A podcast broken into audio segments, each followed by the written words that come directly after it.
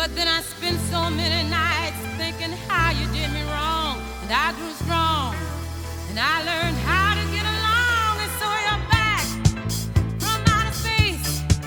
I just walked in to find. Hola, hola a todas, todos y todes. Mi nombre es Camila y junto a Isa les damos la bienvenida de nuestras casas al segundo episodio de Lesbianas en Red, programa producido y conducido, por supuesto, por la red Lesbos Feminista. Hola Cami, y hola a todas las lesbianas de Chile y por supuesto también a toda la comunidad LGBTIQ que nos escuchan en este podcast que estamos haciendo semanalmente para tratar de hacernos compañía en este encierro, eh, para todas las que estamos o las que podemos hacer eh, cuarentena y estamos encerradas en nuestras casas y también para todas las chiquillas que tienen que ir a trabajar y que están arriesgando su salud en el exterior. Sí, bueno, y como les contamos siempre, la idea de este programa es que sea un espacio abierto para todas quienes quieran participar y contar, por supuesto, cómo están viviendo esta pandemia del COVID-19. Bueno, y en el programa de hoy vamos a hablar del que yo creo ha sido el tema de la semana, eh, de la economía versus eh, el cuidado de nuestra salud en tiempos de pandemia. Y para eso estamos hoy con eh, Fernando Yamparo de la Cooperativa de Economía Feminista Desbordada, colectivo compuesto por mujeres provenientes de diversas disciplinas, en su mayoría economistas, em, que se dedica a la investigación, formación y autoformación, difusión de saberes y prácticas que ayuden a entender y transformar el mundo frente a la crisis permanente provocada por el sistema capitalista, patriarcal y colonial. Uy, tremenda presentación. Hola Fernanda y Amparo, muchas gracias por acompañarnos hoy. Hola, chiquillas. ¿Cómo están? Bien, ¿y ustedes cómo están? Bien, Qué en, bueno. el, en el modo pandémico. Muchas gracias por el contacto. Y bueno, primero que todo queremos preguntarle que nos cuenten un poco para todas quienes nos están escuchando, cómo es que nace esto de la cooperativa desbordada y principalmente como a qué se dedica.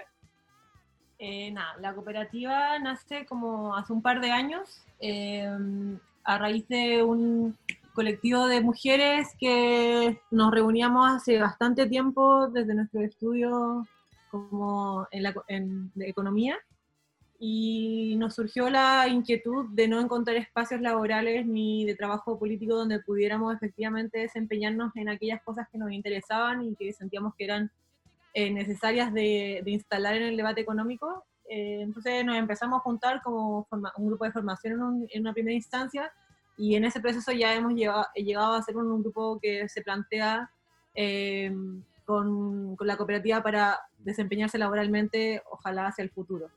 Eh, tenemos muchos ámbitos de trabajo, en general nos desenvolvemos en instancias académicas eh, y en otras instancias más territoriales, en vinculación permanente con otras experiencias, con otras organizaciones nacionales de la región también de América Latina. Eh, nos tratamos de insertar en el movimiento social, eh, estamos insertados en el movimiento feminista, eh, tratando de aportar con elementos que ayuden al debate desde perspectivas radicales y feministas a aquello que nosotros llamamos la crisis permanente que genera el sistema heteropatriarcal. actualmente en el contexto de la crisis, tanto desde que empieza la revuelta social en Chile como ahora en el contexto del coronavirus, eh, nos hemos desempeñado haciendo talleres eh, virtuales como o participando de este tipo de, instancias como podcast y también hemos estado elaborando algunos insumos de material de difusión que ayude también a, a debatir y a poner en tabla algunos, algunos elementos que generalmente en los debates económicos no están presentes. Oye, me gustaría como andar un, un, poco en eso, en varias cosas que, que, dijeron ahora para poder tener una base eh, para la gente que, que, que, va a escuchar el podcast. Eh, un poco, uno, eh, como si pudiéramos profundizar un poco eh, cuál es esa crisis permanente que provoca el, el, sistema capitalista y patriarcal. Y en ese sentido, eh, ¿qué, ¿en qué consiste como la, una economía o una propuesta económica con una perspectiva feminista? y cómo se diferencia, por ejemplo, de la, la, economía tradicional que quizás se enseña en las universidades o que promueven como los centros de estudio como más tradicionales. Sí, es súper importante igual eso que, que, nos preguntas porque partimos de la base de que nosotras surgimos desde una profunda decepción sobre lo que era la economía tradicional. Nosotras estuvimos cinco años estudiando en la Universidad de Economía y fue sumamente eh, poco nutritivo en la comprensión que nosotros podíamos hacer también como feministas. Como claramente había una disociación entre lo que nos podían entregar y lo que nosotros estábamos viviendo, sintiendo y, y, fijando como horizontes que debiese tener la economía en ese sentido. Y bueno, la economía feminista se diferencia de la economía tradicional o hegemónica en que eh, posiciona el centro o el eje en la sostenibilidad de la vida, a diferencia de la economía tradicional que posiciona el centro en los mercados y en la acumulación de capital. Entonces, eso significa que la vida humana y no humana para la economía tradicional es más bien un medio para la acumulación y para la economía feminista es un fin. Eh, en ese sentido, todo lo que se articula alrededor de la economía, qué son las actividades que permiten que esa vida se sostenga, son los que están en el centro de la economía feminista, que tienen que ver con los cuidados, con el trabajo doméstico y no remunerado que, hace, que hoy en día en general se hace en los hogares, pero que también se hace fuera de los hogares a través de las comunidades y redes y vínculos. Entonces, es importante porque la economía feminista eh, plantea que a través de su crítica eh, es eh, en esencia anticapitalista, porque cuando uno visibiliza y pone en el centro los cuidados, pone en el centro la sostenibilidad de la vida, lo que estás atacando es directamente lo que el capital necesita y ataca para poder estar permanentemente reproduciéndose. Entonces, por eso se señala que es directamente un ataque contra el capital cuando lo que hacemos es posicionar en el centro los cuidados y disputamos esta idea de que el ser humano es un ser individual, que puede autogestionarse, que es autosostenible, sino que lo que se pone en el centro son las redes y los vínculos que hacen que la vida se reproduzca. Oye, y en ese sentido, por ejemplo, en, lo que estamos viendo hoy día, todas las medidas que ha tomado el gobierno, que también se entiende que hay como una balanza un poco entre, entre decía guía el ministro Hacienda, entre los medios para la vida y. eh, y el cuidado como, como de la salud. ¿Cómo lo ven desde la perspectiva de ustedes que ponen en el centro la sostenibilidad de, la vida, eh, como las decisiones que como las distintas autoridades han estado tomando desde el punto de vista económico? Sí, igual tratando de ir un poco a, aquello que, me, que, queda tan ilustrado en, lo que tú mencionas, como en esa dicotomía que existe constante en el debate sobre privilegiar la economía o privilegiar la salud o la vida de las personas, ¿cierto? Como si fuese algo que estuviera como constantemente en jaque y en contradicción. Eh, y eso es algo que la economía feminista viene eh, hablando hace mucho, mucho tiempo. O sea, mm. está, esto cuando nosotros nos referimos a la crisis permanente, eh, nos referimos justamente a aquello, o sea, que el capital eh, ha estado en toda la historia del capitalismo eh, atacando la reproducción de la vida en sí misma y que muchas veces, en general, en todas las veces se privilegia entonces la acumulación de capital por sobre las condiciones de vida de las personas. Entonces, ahora, en lo que está pasando hoy día en, en el contexto del coronavirus, pero también cuando eh, en Chile empezaron a haber eh, estas manifestaciones masivas y todo lo que contextualizamos como la revuelta social, eh, empezó a quedar muy evidente estas grietas que el sistema tenía y que habían decisiones políticas muy importantes detrás de decisiones económicas que se estaban implementando en ese momento. Y por ejemplo, en el contexto del coronavirus, ahora con todo, con con todos los debates que hay con respecto a cómo se viene a salvar a las pequeñas y medianas empresas, de cómo se transfiere cierta, eh, cierto dinero para que la gente pueda sostener su vida en el cotidiano dado que no va a haber empleo. O sea, todas esas decisiones tienen fuertes implicancias políticas y desde perspectiva feminista eh, han, han surgido muchas críticas por cómo estas políticas, primero, tienen una, tienen una, una perspectiva sobre, por ejemplo, la familia muy particularmente estructurada como heteropatriarcal, eh, siempre considerando, por ejemplo, las cargas dentro de los hogares, considerando que hay una familia que se va a poder eh, sostener a través de los bonos que está pensando el gobierno, que por, lo, por cierto son paupérrimos. Eh, entonces, hay concepciones muy arraigadas en la forma en la que se hace política económica en Chile y en el mundo, que la economía feminista viene a, a dejar en evidencia. Mm. Un poco eso. Sí, igual yo creo que es súper importante, por ejemplo, esta que se ha visto muy evidente como qué es lo que se intenta salvar en un contexto como este. Como la economía tradicional lo que intenta salvar es el mercado. Y, lo intenta salvar en el sentido de que es bien recursivo el análisis, porque de alguna manera considera que el mercado es la única vía posible para resolver la vida. Entonces, como la vida es un fin, termina siendo algo como salvemos el mercado porque es la única alternativa que vemos posible para poder sostener la crisis. Porque en el fondo todo esto, todo lo que, todo el, gran manual y, y, lo que nos están tirando encima es que se viene la gran crisis, entonces o salvamos la economía o salvamos las vidas, como esta cosa bien dicotómica, ¿no?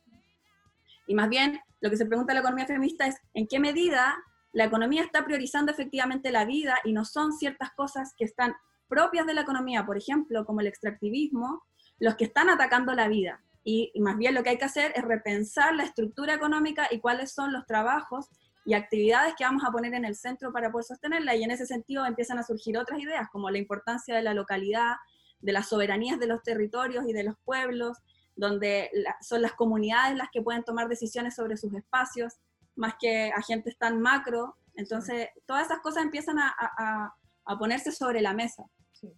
Y también lo, como que hay discursos que tienen claramente eh, una doble lectura, por ejemplo, en la misma eh, campaña de Quédate en casa, que, donde se individualiza la responsabilidad de cuidarnos, porque el Estado no está haciendo eh, aquello necesario para cuidarnos, eh, se reproducen una serie de lógicas muy perversas de cómo venía funcionando el sistema previamente, o sea, cómo se ejercen los cuidados al interior de los hogares, cómo se distribuyen esas tareas al interior de los hogares, cómo si algún país como Chile no toma decisiones sobre cuarentenas generalizadas, eh, pero a la vez sí toma decisiones sobre, sobre dónde están las niñas eh, y suspende las clases, hay una serie de cosas que nadie resuelve y, y al final quien termina resolviendo son las mujeres al interior de los hogares. O sea, eh, nos siguen exigiendo salir a trabajar y ahora con todo esto que había esta semana, que supuestamente estamos volviendo a la normalidad y a la actividad económica, eh, y las comunas que estaban en cuarentena salieron de cuarentena y están sacando protocolos para que, por ejemplo, sigan funcionando los malls, eh, queda muy en duda entonces quién va a resolver la vida si es que los niños y las niñas están eh, sin ir al colegio, o si es que efectivamente también nos están tirando todo el día por las, por las redes que nos quedemos en casa. Entonces, hay una serie de cosas que no, que no calzan y que se dice mucho desde la economía feminista que todas aquellas cosas que no calzan y que el, el sistema no ve, se terminan resolviendo en los cuerpos de las mujeres. Yo, yo quería preguntar y como abordar un poco lo que señalaban sobre la fuerte crítica que finalmente eh, viene a ser el feminismo, ¿cierto? Y cómo se instala hoy día fuerte, eh, como con mucha más fuerza, con mucha más preponderancia que, que en otros tiempos, eh, y estas ideas, ¿cierto?, que, que señalaban ustedes que, que, que, son ideas que parecieran ser eh, de pronto nuevas, que están ahí, pero que en Chile no las abordamos y no las ocupamos. En ese sentido, por ejemplo, preguntarles eh, cuáles creen ustedes que, desde la perspectiva feminista, que son estas soluciones para poder afrontar esta crisis. Hablamos eh, de una crisis que hoy día es a nivel mundial económica, pero en Chile que la venimos viviendo hace mucho tiempo y, que hoy día lo que hace más que nada es, ¿cierto?, esta especie de, cristalización de, de, lo que ustedes señalaban como de, esta esclavitud y que hoy día se pone en el, marco de bien, o es la bolsa o es la vida. El, femi el feminismo, ¿qué tiene que decir ante eso? ¿Cuál es la propuesta concreta o cuáles son las ideas que, que nacen a partir de, de, esta perspectiva. Sí, yo pienso que ahí es importante, eh, en esto me tomo un poco de la idea de una de las autoras de economía feminista también, de diferenciar en el contexto del coronavirus la lógica de guerra versus la lógica del cuidado. Eh, en todo este proceso se ha, se ha, impuesto una lógica de guerra, ¿no? Como estamos con militares en la calle, el cuidado se ha establecido a través del confinamiento, donde probablemente eh, parte de lo, que, de lo que se está resolviendo dentro del hogar está volviendo a esta lógica un poco esencialista y romantizadora de lo que es la mujer dentro del hogar y su posibilidad de, de ejercer el cuidado. Entonces, como hay ciertas ideas que la economía feminista plantea que sí o sí tiene que eh, en las que sí o sí tiene que establecerse el cuidado. Y por ejemplo, tiene que ser uno sacarlo de la lógica privada y ponerlo en la lógica pública. No puede ser que con esta crisis el cuidado siga siendo una temática que se resuelva al interior del hogar. Más allá de que estemos encerradas en el hogar, ¿cuál es la pandemia? ¿Cómo se, ¿Cómo se hace la cuarentena feminista? probablemente incluye a las vecinas y vecinos, incluye protocolos para que las ferias populares se puedan hacer, incluye ese tipo de estrategias donde no te quedas aislado en el hogar, porque la familia y el hogar es un contexto sumamente violento para las mujeres y para la lógica del cuidado. Entonces, establecer más bien lo vincular y los protocolos asociados a lo vincular en un espacio territorial más pequeño parece ser una vía mucho más factible y, coherente con esta idea de dejar de esencializar el cuidado en las mujeres en un rol doméstico, ¿no? Y, además invisibilizado, no remunerado y todo lo que eso trae en términos de violencia. Sí. Y ahí también deberíamos como organizar, eh, o sea, podríamos como hacer un llamado a quizás a organizarnos territorialmente o en espacios más pequeños, como dado que el gobierno no nos está dando como las herramientas, sino que tratar de hacerlo como desde la, auto, la autogestión, por decirlo así. Absolutamente, y además considerando que cerca del 70% de las personas está teniendo que salir a trabajar, eh, está teniendo que salir a trabajar igual al espacio público. Entonces, como en realidad esta idea del confinamiento o de la posibilidad de la cuarentena claramente también viene desde las lógicas del privilegio, como ustedes también mencionaban. Entonces, en realidad, armar una lógica desde el protocolo comunitario y vecinal, por ejemplo, del cuidado y donde podemos seguir sintiendo que el cuidado es algo que se da en lógicas colectivas, parece ser algo mucho más coherente, ¿no? Y en eso también, o sea, hay una serie de cosas que creo que mencionaba eh, Cami antes de, sobre el feminismo, eh, o sea, toda esta crisis nos agarra a las feministas en pañales, o sea, hay una construcción muy fuerte en, los países de América Latina y en Chile que, tiene sentido y que hoy día cobra muy, mucha relevancia en términos de cómo eh, hemos estado relevando ciertas temáticas muy importantes, como lo es el tema del cuidado o el tema de la organización comunitaria. Entonces creo yo que, por ejemplo, cosas eh, más innovadoras en relación a eso, en relación a cómo desde los barrios, desde las eh, comunidades nos vamos a poder hacer cargo o vamos a poder sostenernos en esta crisis muy importante. En Argentina nos contaban compañeras que habían campañas relacionadas a quédate en tu barrio, no quédate en tu casa, porque se sabía que quedarse en la casa era prácticamente imposible cuando tenéis personas que se encargan de la sostenibilidad de la vida en lo concreto, vendiendo sus productos en la feria, o personas que eh, hacen cuidados en su barrio eh, a sus vecinas o vecinos eh, que tienen personas dependientes. Entonces, como quédate en tu casa era era irrisorio pedirle eso a la gente, no era posible. Entonces se empieza también a, cambiar el discurso de cómo nos organizamos más comunitariamente. Claro, y también entendiendo que la lógica del quédate en tu casa, evidentemente, después de un estallido social, también tiene una lógica de invisibilización de un movimiento, donde en realidad lo que claramente se visibilizó es la necesidad de establecer redes y hacer comunidad. Entonces, eh, cómo en realidad, por eso creo que es importante que como feministas también definamos cómo es esta cuarentena feminista, cómo, cómo no hacemos que esto sea un retroceso. Yo creo que evidentemente eh, todo este periodo ha visibilizado que en realidad la vida es frágil, que los cuidados son necesarios, que la economía no puede estar atentando con la reproducción de la vida, son todas cosas que la economía feminista ha estado mencionando, pero que hoy en día se hacen visibles eh, mucho más públicamente. Pero eso no significa que, no, que podamos perder esta ganada que era que las mujeres estamos entrando a los espacios públicos y que queremos sacar el trabajo doméstico y de cuidados del espacio privado. Eso no puede ser un retroceso en este contexto.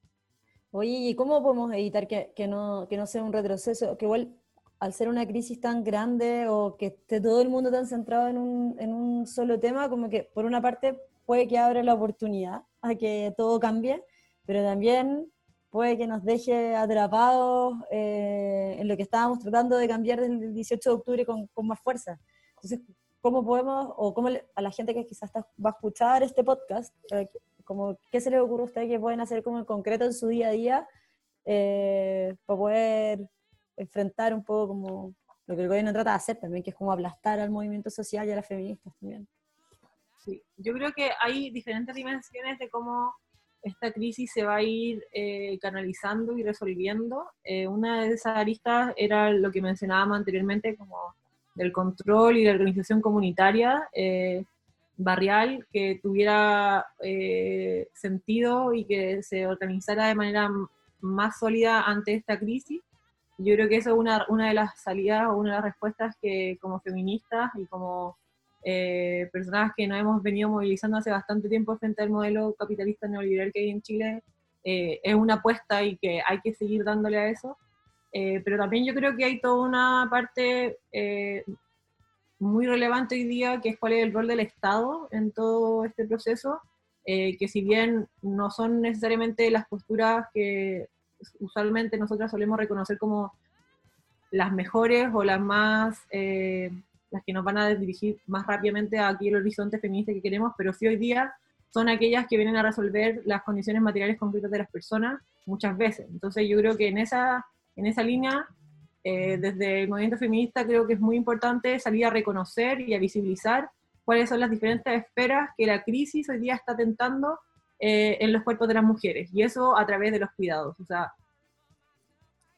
todo el debate que están llevando las trabajadoras de casa particular, por ejemplo, con respecto a cómo se les va a seguir pagando su salario y cómo van a poder seguir eh, comiendo, eh, es muy importante en cómo hay un sistema que tiene tan desvalorizado el trabajo doméstico que las pone en la escala más baja de la, de la distribución salarial de la seguridad social y que hoy día, frente a esta situación, las deja completamente desmanteladas, pero que a la vez son las personas que permiten que la vida se sostenga en el día a día y justamente eh, son aquellas personas que probablemente van a estar cuidando a enfermos dentro de las casas porque los sistemas sanitarios no van a dar abasto, o van a ser las personas que van a tener que viajar eh, largas horas eh, exponiéndose al contagio del virus. Entonces se empiezan a, a, a, empieza a quedar en evidencia aquellas grietas que hablábamos anteriormente y desde el movimiento feminista creo que es muy importante salir a reconocerlas. También, por ejemplo, las trabajadoras de la salud, eh, las condiciones laborales que enfrentan, porque no todas las personas que trabajan en, el sistema de, salud cumplen con eh, este estándar de médico blanco, eh, con, con, ingresos muy altos en comparación a, la población en general. O sea, muchas de las personas que trabajan en el sistema de salud reciben sueldos bajos y no solamente considera, y ahí no solamente hablamos de de las técnicas en enfermería, de auxiliares, sino que, por ejemplo, las personas que limpian en, los hospitales eh, y en las clínicas, o sea, personas que generalmente están en condiciones de subcontrato, de tercerización, eh, y que generalmente son mujeres. Entonces, eso, por ejemplo, también es otro punto muy importante. Y, y así hay una serie de dimensiones que eh, diversas economistas feministas han empezado a, evidenciar, donde, que son dimensiones donde la crisis ataca directamente eh, y refuerza la crisis de los cuidados que llevábamos acarreando hace mucho tiempo ya en Chile. Hoy estamos conversando con Fernanda y Amparo, ellas son de la cooperativa feminista Desbordadas y justamente estamos hablando sobre eh, economía feminista. Chiquillas, ¿les parece si vamos a una pausa musical? Vamos a escuchar a la Camila Moreno que sacó un nuevo tema y que lo estrenó hace poco además ahí en, en Chueca a quien le queremos enviar un fuerte saludo. Y ya volvemos.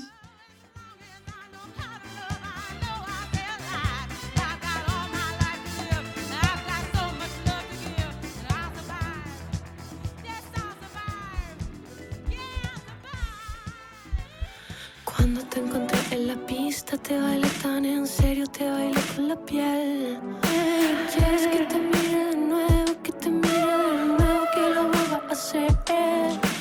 Ahora que te estás acercando, creo que yo me muero, que me voy a encender. Es real.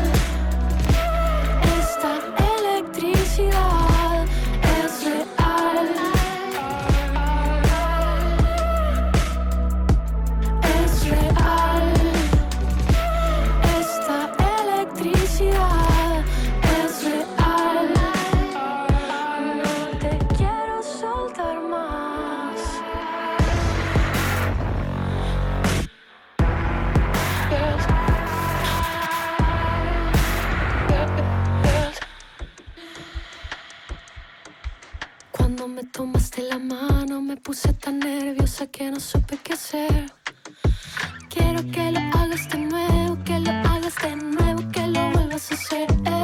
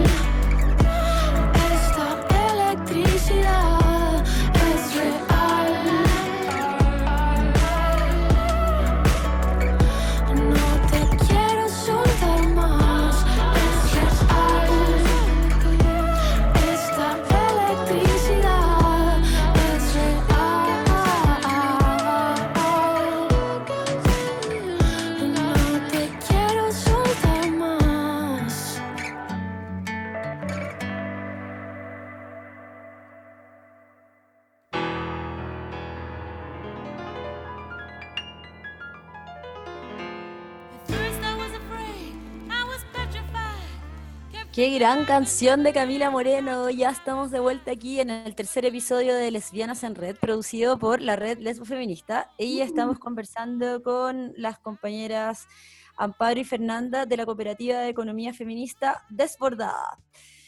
Eh, y aquí vamos, vamos, vamos a seguir con la entrevista que, que- o con la conversación que, que veníamos teniendo. Y yo les quería preguntar eh, qué les parece la estrategia económica que ha planteado el gobierno, que desde mi perspectiva, al menos, me parece bien poco humana y está muy concentrada como en, las empresas, eh, eh, en la- eh, como en la banca y en una cosa muy poco eh, humana desde mi perspectiva. ¿Cuál es la de ustedes?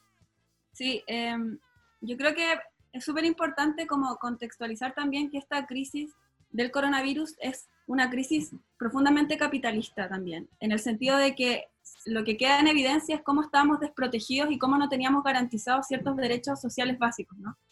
Y en ese sentido es importante que, que la pregunta sea, por ejemplo, ¿quiénes, ¿quiénes van a pagar esta crisis, ¿no? ¿Quién la paga?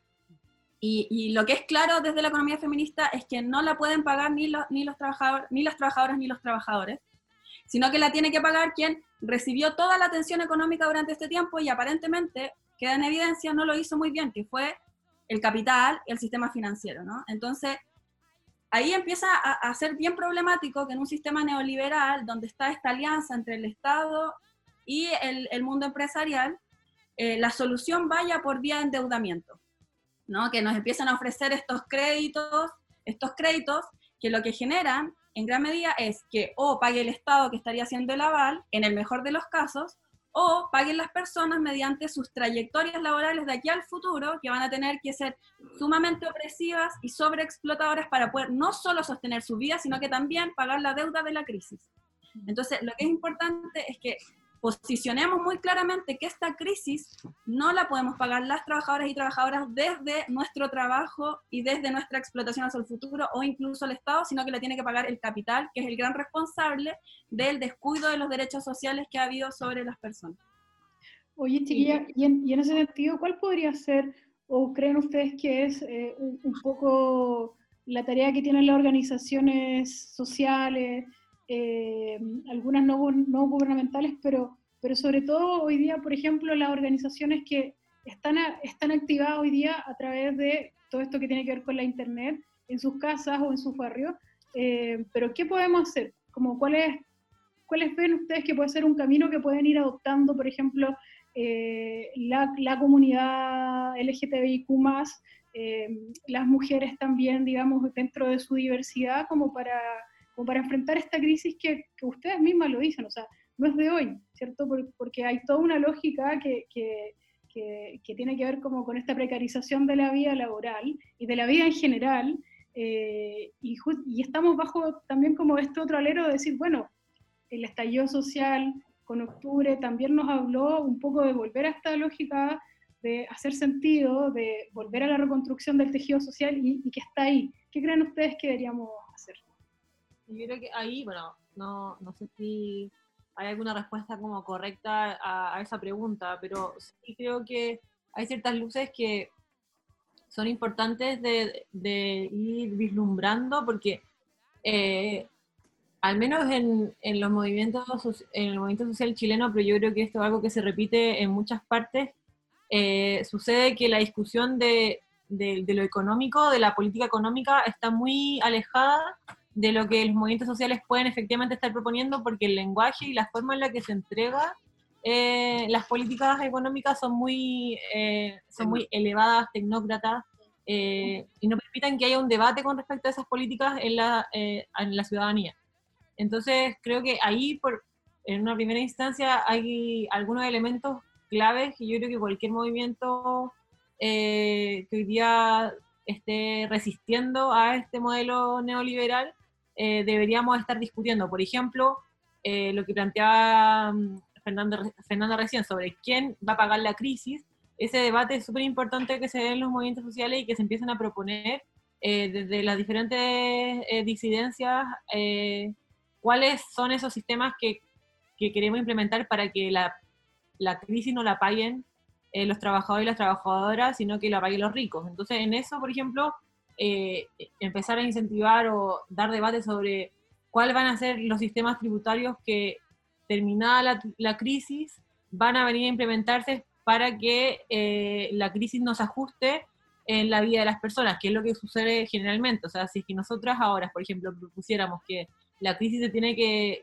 se tiene que sostener con deuda pública, es decir, que el, el, el gobierno empiece a, a inyectar recursos eh, en la economía en la, eh, a través de transferencias a la población, a través de deuda fiscal, eh, esa deuda después no se puede pagar con ajustes fiscales, por ejemplo, reduciendo derechos sociales básicos, sino que se tiene que pagar con sistemas impositivos que vayan a cobrarle los impuestos a, aquellos que no pagan los impuestos que tienen que pagar, que son precisamente eh, los grupos económicos eh, grandes de este país. Entonces, por ejemplo, esos debates que a veces parecen tan alejados y que parecieran tan técnicos, efectivamente son debates muy políticos que desde la resistencia deberíamos empezar a tener para eh, plantear con, con fuerza nuevos modelos eh, de, de, repartición y de distribución de, los recursos que nos permitan salir de la crisis más o menos, eh, o sea, más o menos dignos, porque igual es, está difícil la situación.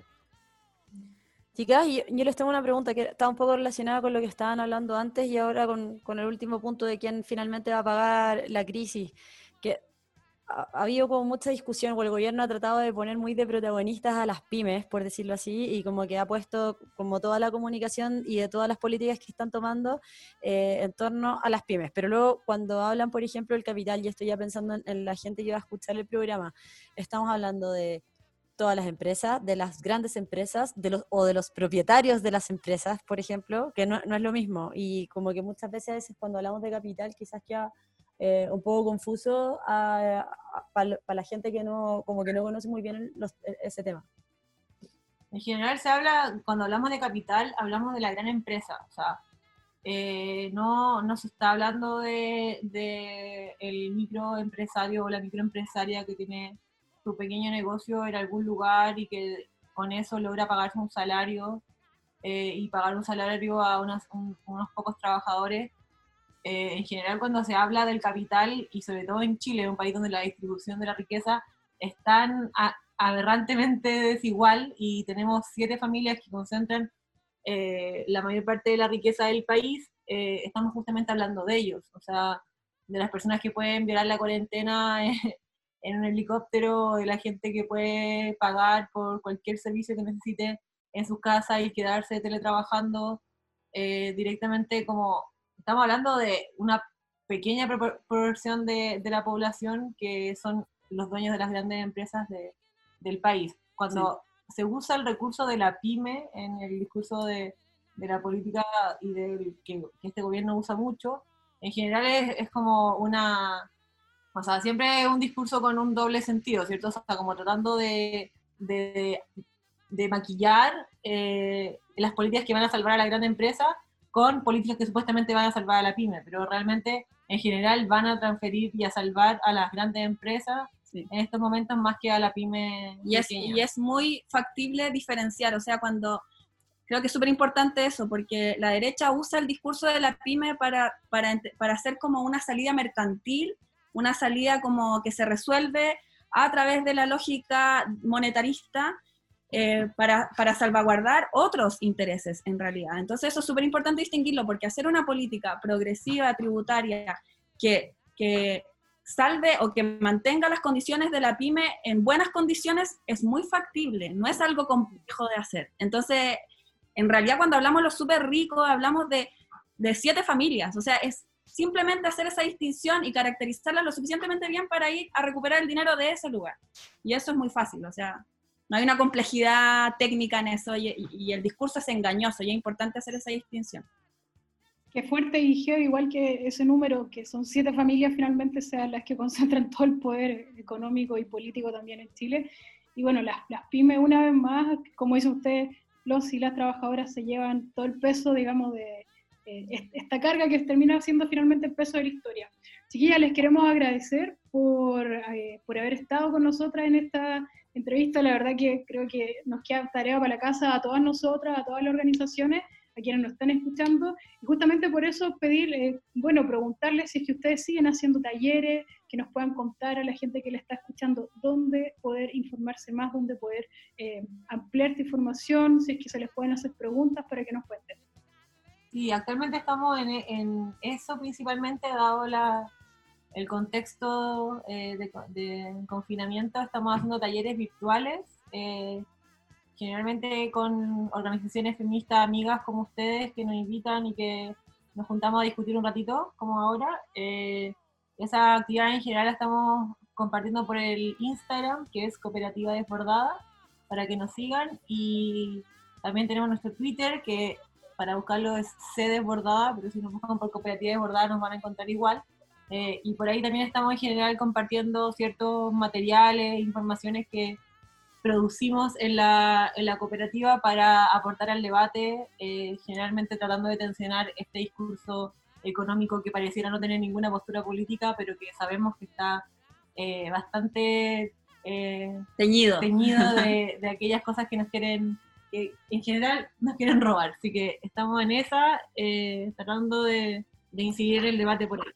Eh, bueno, chiquillas, muchas gracias por habernos acompañado hoy día. Estuvo súper interesante la conversación y súper atingente a lo que a lo que se está conversando hoy en día y aparte creo que va a ser bien útil para todas las chicas y chiques que escuchan nuestro podcast. Así que muchísimas gracias por haber estado con nosotras. Gracias a ustedes. Oye, Gracias también. Y seguimos en el programa de la Red Lesbo Feminista, que en esta oportunidad les queremos contar quiénes son, quién es en realidad nuestras auspiciadoras especiales para este programa. Tenemos nada más y nada menos que a la otra industria nacional. Si ustedes no las conocen, ellas son dos compañeras lesbianas que trabajan en madera y hacen un trabajo pero espectacular, trabajo fino que lleva mucho tiempo y donde las pueden ver a través de su página en Instagram, que es arroba la otra industria nacional. Así que a ellas hoy día nosotros queremos eh, que ustedes las puedan conocer y por supuesto ir viendo los distintos productos, trabajos que realizan a un súper buen precio. También tienen muy buenos materiales, así que totalmente recomendadas. Me encantan los auspiciadoras de, de este programa, me encanta como la, la variedad. Les quiero comprar todas las cosas y ojalá que todas las demás también quieran. Oye, nada de esto podría ser ¿Ah? posible sin estas auspiciadoras. Nada, nada, nada. No, nada, vos me encanta. Oye, eh, yo les quería recordar que seguimos con nuestra actividad de relatos en 100 palabras de la pandemia. Eh, hoy día subimos a nuestras redes sociales los primeros cuentos que, que hemos ido recibiendo y nos pueden continuar enviando sus relatos al mail de la red que es lesbofeministared.gmail.com y eh, los vamos a ir subiendo poco a poco eh, a nuestras cuentas de Instagram, Facebook y a nuestra futura página web y también los vamos a estar leyendo en el programa. Y hoy día, igual que eh, cada semana, nuestra compañera Anne nos va a leer algunos de los cuentos que hemos recibido. Reconectar. Paulina Vera. Me sentía resuelta, casi como la mujer maravilla, poderosa con el traje apretado. Pero decidí abrir un portal, sin tomar el mayor peso, sin pensar. Simplemente lo abrí. Pasaron las horas y no lograba darme cuenta que nuestros caminos se encontraban cada palabra más cerca. Me escribes, que esta semana sea para conectar esos cablecitos rotos y conocernos. Y yo me rompo en mil pedazos. Se abrió mi pecho, se abrieron mis órganos y brotaron las lágrimas. Me volviste a abrir tu puerta, una vez más. Y una vez más siento que también vuelvo a abrirme al amor.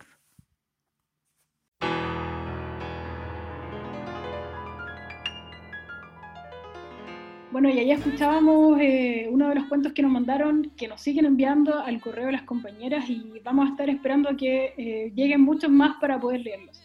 ¿Se acuerdan que en el programa pasado estuvo con nosotros una astróloga también, eh, que activa la red Lesbo Feminista? Ella es una compañera que ha estudiado en México todo lo que tiene que ver con las energías mayas, sobre astrología. Y quedamos en que cada semana nos iba a enviar eh, una recomendación. Así que atentas porque estos son los consejos energéticos de la astróloga Astra Fatamaru para todas ustedes. Hola chiquillas, un gusto saludarlas. Vamos a empezar a compartir una cápsula dentro del podcast de la red sobre las principales energías astrales de la semana. Vamos a comenzar esta semana del 20 al 27 de abril. El evento más importante de la semana es la luna nueva eh, en Tauro, que va a ser el miércoles en la noche. El sol entró en Tauro el domingo y con esto la energía, veníamos con una energía, bueno, el sol está, había estado en Aries el último, el último mes, una energía bien bien impulsiva, de hartos inicios y como de, de, una, de una potencia también bien intensa para estos momentos, además de, cuarentena y de, reclusión obligada. Em, en Tauro la energía tiende a bajar como los decibeles, se pone un poco más tranquila. Sin embargo, está Urano en Tauro, como hablamos la semana pasada. Y es una energía más bien sorpresiva, impredecible, de cambios, de cambios inesperados. A veces puede ser un poco errática también. Entonces, lo que vamos a vivir con este mes en Tauro y en particular con la luna nueva en Tauro del miércoles es una como estamos viendo como revolución de, los valores en términos éticos y también materiales. La energía de Tauro se asocia mucho a la búsqueda del placer, del bienestar y define mucho de nuestros gustos también, porque está, está regida por la Venus. Entonces, como está Urano en Tauro, está revolucionando todos estos temas eh, eso, de lo que nos gusta, lo que no, lo que creímos que nos iba a gustar siempre y nos damos cuenta que no, nos empiezan a gustar cosas nuevas. Y también la manera de generarnos bienestar en términos muy materiales eh, también se está, se está modificando. Em, las lunas nuevas es un momento en que podemos sintonizar con una, como, con una siembra, podemos simbolizar lo con, una siembra que vamos a ver eh, desarrollar los próximos seis meses y en seis meses con la luna llena vemos cómo se cristaliza este proceso.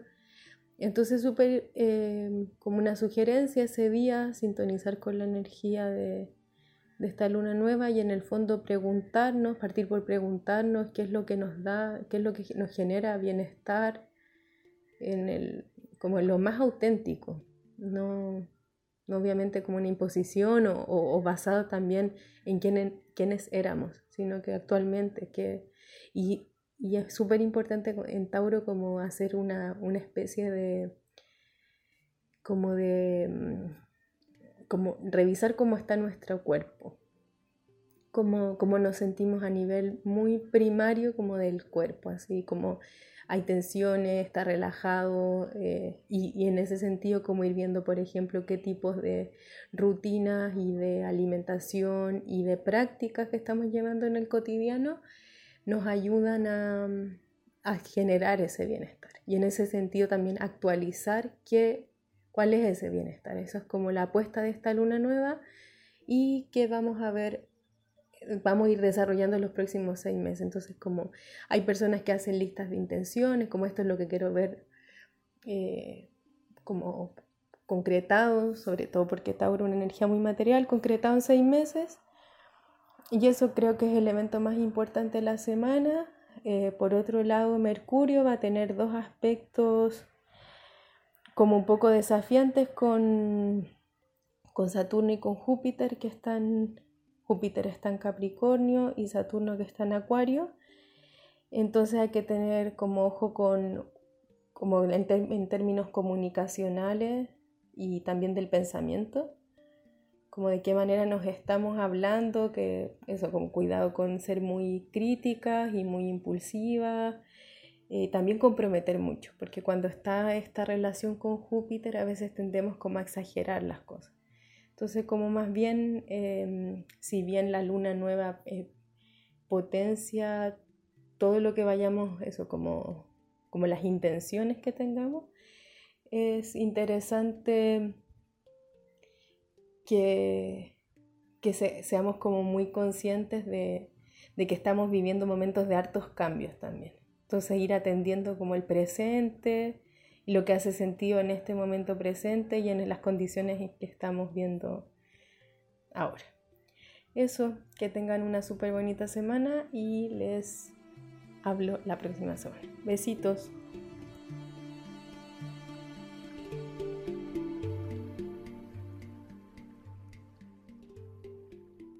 Oye, me encantan, me encantan los consejos de, de nuestra astróloga. Es como mi sección favorita nueva del podcast. Oye, y bueno, como todas las semanas también, tenemos algunas recomendaciones para pasar la cuarentena o el, encierro y el aburrimiento que a veces genera eso. Y esta semana eh, se me ocurrieron dos libros que pensé que era buena idea que fueran cortos, eh, sobre todo pensando en que quizás algunas de nuestras compañeras no, no, no son tan buenas para leer o, o qué sé yo. Y eh, son dos libros más o menos breves de dos autoras argentinas. Eh, uno se llama eh, Desarticulaciones, de Silvia Molloy. Y mm, es como una especie de diario o de relato que hace la narradora del libro de, una, de sus visitas que son casi diarias a una de sus amigas que tiene Alzheimer. Y es un libro que a mí por lo menos eh, me lo leí la semana pasada y me pareció conmovedor porque te va mostrando un poco cómo las personas que tienen Alzheimer les va ocurriendo algo que podría ser como una desarticulación de, su, de sus recuerdos y de su mente. Y también cómo eso a la vez nos va eh, desarticulando a nosotros mismos si es que nos relacionamos con alguien que esté en esa situación. Así que me parece un libro precioso y de una escritora que también es increíble, así que se los recomiendo 100%. Y el otro libro que me parece súper bueno y, eh, y entretenido es un libro de cuentos de la argentina Samantha Schweblin, que se llama Siete Casas Vacías. Y son siete cuentos eh, breves, bien entretenidos, eh, como de acontecimientos cotidianos y que me parecieron que estaban como entre la cordura y la locura. y eh, me pareció bien interesante leer eso también como, como en estos días en que quizás estamos todas volviéndonos un poco locas. Ojalá no nos volvamos tan locas como ya estábamos. Bueno, y aparte de los dos libros, pensé que también siempre es bueno eh, tener nuestra serie semanal y yo terminé de ver hace poco una serie que se llama Succession, Succession. que es increíble. De, como de lo, de lo, último que he visto, me ha encantado. Es súper entretenida y eh, diferente. Y es de HBO, así que ahí las opciones para poder verla son o HBO Go para quienes tienen ese, ese servicio de streaming, uh -huh. eh, o bueno, lo pueden tratar de dejar en torrent, también funciona, así que ahí en Pirate Bay también lo pueden obtener eh, y si no, para la gente que tiene cable, BTR puso desde marzo a disposición todos los contenidos de HBO en la parte de VOD, de Video On Demand. Así que también ahí pueden ver toda la serie eh, y, y, y repetírsela. Así que esa serie me encantó, véanla. Buenísimo. Ahí estaban los consejos piratas de la Isa. Una nueva sesión para este programa. Oye, yo no sé, empecé a ver Naruto en Netflix y me lo estoy repitiendo solamente, es como que me encanta. Y nos queda la última sesión, Isa. Eh, adivina cuál es. Lo peor de la semana. Lo peor de la semana se lo lleva nada más y nada menos que el mismísimo gobierno de Sebastián Piñera. Pero, ¿en qué sentido? No, terrible. O sea, lo peor de la semana es el término de la cuarentena en algunas comunas del sector de la capital. Pero no solo algunas comunas, sino que hablamos de las comunas hoy día que tienen más acceso y que son las, principalmente las del sector oriente.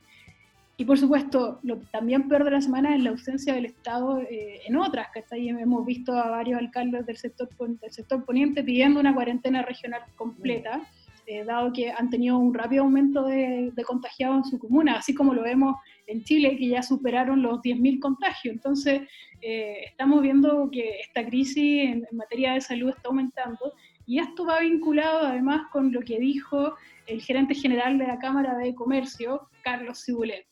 La peor frase de la semana. No podemos matar la actividad económica por salvar vidas. Oh, terrible, terrible, terrible. Por lejos la peor frase de la semana y que creo que refleja el debate que estamos teniendo. Eh, no, me pareció me pareció finalmente bueno que alguien se haya sacado un poco la careta y haya dicho lo que en verdad quizás cree. Igual es heavy, como que vol- volvemos a lo que hablábamos con las chiquillas eh, al inicio del programa, que era como finalmente eh, qué importa más, la vida de las personas o el bolsillo de algunos pocos. Oye, y se me olvida algo, Isa, se me estaba yendo un, último punto de lo peor de la semana, como que cada vez vamos incorporando más, es que cada vez vamos, de mal en peor.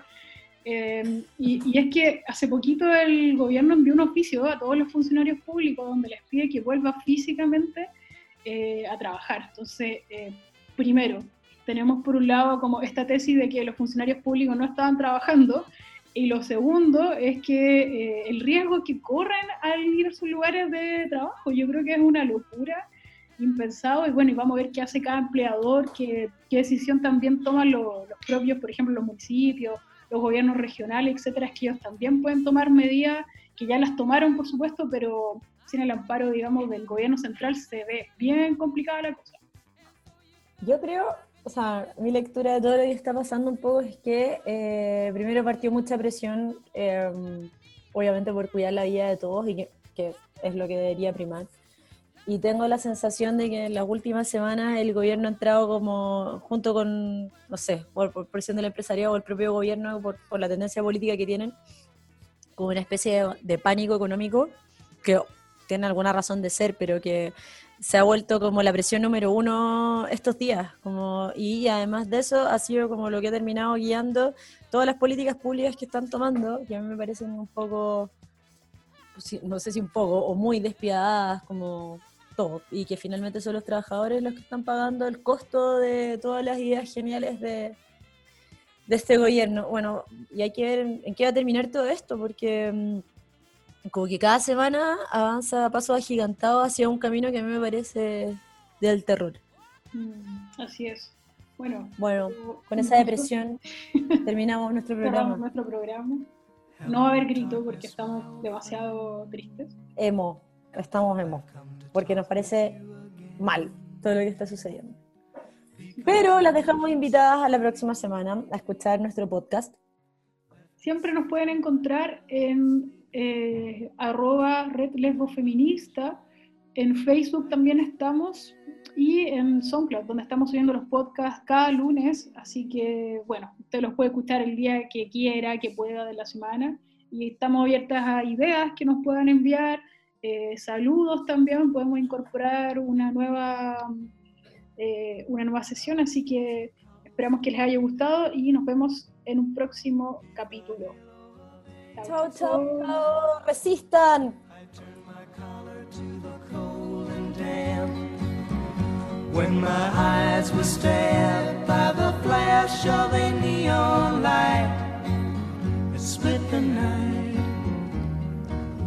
and touched the sound of silence. And in the naked light I saw ten thousand people, maybe more. People talking without speaking, people hearing without listening, people writing songs that voices never shared. No one dared disturb the sound of silence. Fool said I, do not know. Silence like a cancer grows. Hear my words that I might teach you. Take my arms that I might reach you. But my words, like silent